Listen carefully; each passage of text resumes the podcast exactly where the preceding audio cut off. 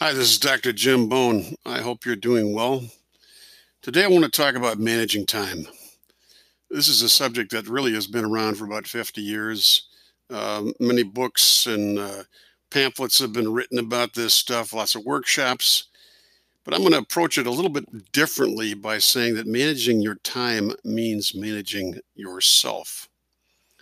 I think the very idea of time management is an odd thing, don't you think? The very idea that we manage time is almost silly. The clock is what the clock is, it's immutable 24 hours a day, forever. The truth is this we don't manage time, we manage ourselves or not. People exhibit odd behavior in their desperate attempts to manage time. I've seen people rush at the last minute trying to rescue a situation they could have resolved months ago. I've seen students drink Red Bull so they can knock out a 50 page paper the night before it's due and tell me they like the pressure, even though they're freaking out. They could have done parts of the paper over time and saved themselves all kinds of pain, including poor grades. So, the discipline of self management is really the key to productivity and the key to managing time. In our work lives, time is money. Yet we are often our own worst enemies when it comes to this finite substance. It's not time we must manage, it is ourselves. So I've developed a short list of thoughts for a bit of self reflection when you have time. Time is wasted through number one, self imposed restraining orders. Let me say that again time is wasted through self imposed restraining orders, such as perfectionism, overdoing things of little importance. I've seen people make that mistake again and again. Keep checking. For an inability to move quickly from one subject to another, it's like a slow uptake from one situation to another. People are not able to shift from one thing to another. Uh, there's another self imposed restraining order of procrastination and indecision, which is generally based in fear. They're all self imposed behaviors that cost time. Perfectionism costs time. Uh, procrastination causes time. Indecision causes time. But through practice and self discipline, those things can be overcome. Number two, system overload problems. This is an inability to focus because you have too much going on due to a lack of prioritization, as well as a lack of effective delegation. There's ways to overcome this. You can choose the two or three things you're going to work on. I know that in every company today, everything's priority number one, but you can choose what you're going to work on because when you have multiple priority ones, you have a system overload. Brain can't think clearly, you can't think straight. And so you start to become paralyzed by having too much going on at one time. Number three, uh, he said, she said complex. It's like blaming others for failure, fa- uh, for failure, making excuses for an inability to plan or prepare, that sort of thing. These are situations that uh, I would call a, a he said, she said complex. If, for example, if somebody has a Myers Briggs uh, stereotype. You can use it as a fallback fallback plan for failure. Well, I'm not an ENFP, but this is just blaming and this is just excuses, and this is a very very poor way to manage time. Excuses are expensive time drains. You have to get past it. Of course, there are problems that happen in life, but the blaming game of he said, she said, all that does is wastes time. Remember, you're not managing time, you're managing yourself. Number four, nice guys or nice gals finish last syndrome. What do I mean by that? In other words, the inability to say no and to stick to it, and allowing too many other interruptions, which we also own. It, it, it just call, causes great losses of time. Why does every child we know get away with the word no? They don't change their minds, so why should we? So, number four, it's nice guys or nice gals finish last. It's it's not a bad thing to say no to someone. It's very helpful. And once people get used to you saying that, they'll realize that you're doing that for a good reason so that you can follow through on the commitments that you make. Um, number five, a low battery problem. what on earth does he mean by a low battery problem? Well, Wearing yourself out and wearing out other people by giving them the Atlantic monthly version of an issue when you could have used the Reader's Digest version. You not only drain yourself, but you wear out your welcome with key people who will dread seeing you in the hallway when they want to ask you for help. Save your words, save time. Not everything needs an extreme explanation.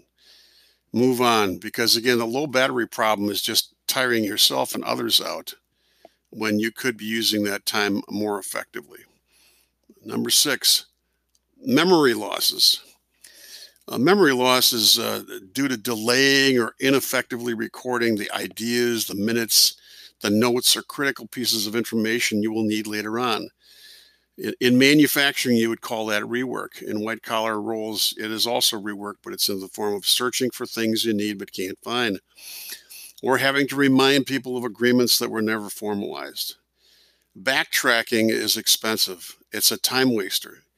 The discipline of good record keeping saves precious time.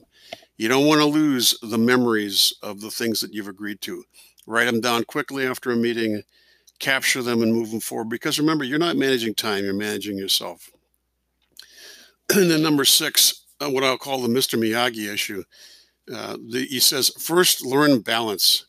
This is from the Karate Kid um, some 20 years ago. But uh, he said, first learn balance. And what that means is managers must learn to avoid spending too much time on a good thing. In short, focusing on things that they like. This is called prioritization by pleasure. Without balancing our thinking, we waste time. So that's the Mr. Miyagi issue. Learn balance. Don't just prioritize by pleasure, prioritize by the things that are most critical. What you notice from these observations is that the emotional impact of these disciplines cost us more than the actual work we do. We don't manage time, we manage ourselves or not. The discipline of self management is the key to ultimate productivity.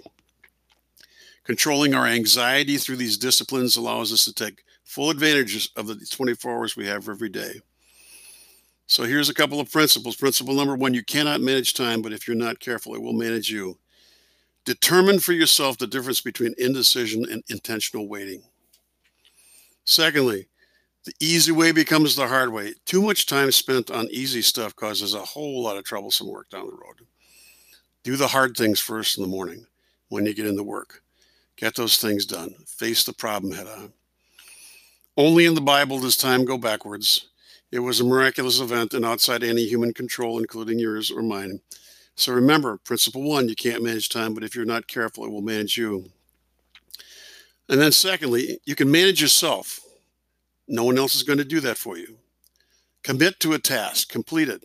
It's self explanatory. If you have good purpose about what you're doing, that'll guide your mind. If you know what you want to accomplish, you can set uh, you can rule out a whole lot of other things you're not going to do. Your focus, your goal setting, all your determination about what you're going to do are the elements of success that come from having a good purpose. Uh, build a good base camp. I've talked about that before. Keep yourself in good physical condition and learn how to manage your own mental concentration. Then finally, the third principle is this you can influence situations to more effectively get things done. I've I've talked about human motivation in some other uh, situations, but I'll remind you of one of my personal laws: is I initiate and act on that which is important to me. I initiate and act on that which is important to me. People are often the reason for impeded progress, but why? With the exception of accidents and most illnesses, we own the interruptions in our lives. What are we asking for? Who are we asking help for? Have we carefully considered whether a person can truly help us? How are we asking for help? We know where we want to go. We know what we want to do, and we know what we want to accomplish. But does anyone else? How are we organizing their thinking so they can help us? When we're asking for help, how often do we do that? Do we ask them constantly? Uh, others are bombarded with requests and data. How do we get our requests to the top of those things? And just remember that people forget. Organizational amnesia occurs every day. You can influence those situations to more effectively get things done by just reminding yourself that, that you're the one that's in charge of this. And finally, spend time to buy time. What does that mean? This is principle number four. on an aircraft, which is probably my favorite, the best uh, white noise in the world, on a quiet morning or in a boarding meeting, wherever you have the time, ponder the time ahead. Build out schedules on simple pieces of paper to map out what's down the road. Think about what's necessary in your own development to improve your self management. It's time to do that. So, those four principles are again, you cannot manage time, but if you're not careful, it will manage you. Principle two, you can manage yourself. No one else is going to do that. Principle three, you can influence situations to more effectively get things done. And remember Bone's Law I initiate and act on that which is in my best interest. And then number four, spend time to buy time. When you have it, use it. This is Dr. Jim Bone. Have an outstanding day.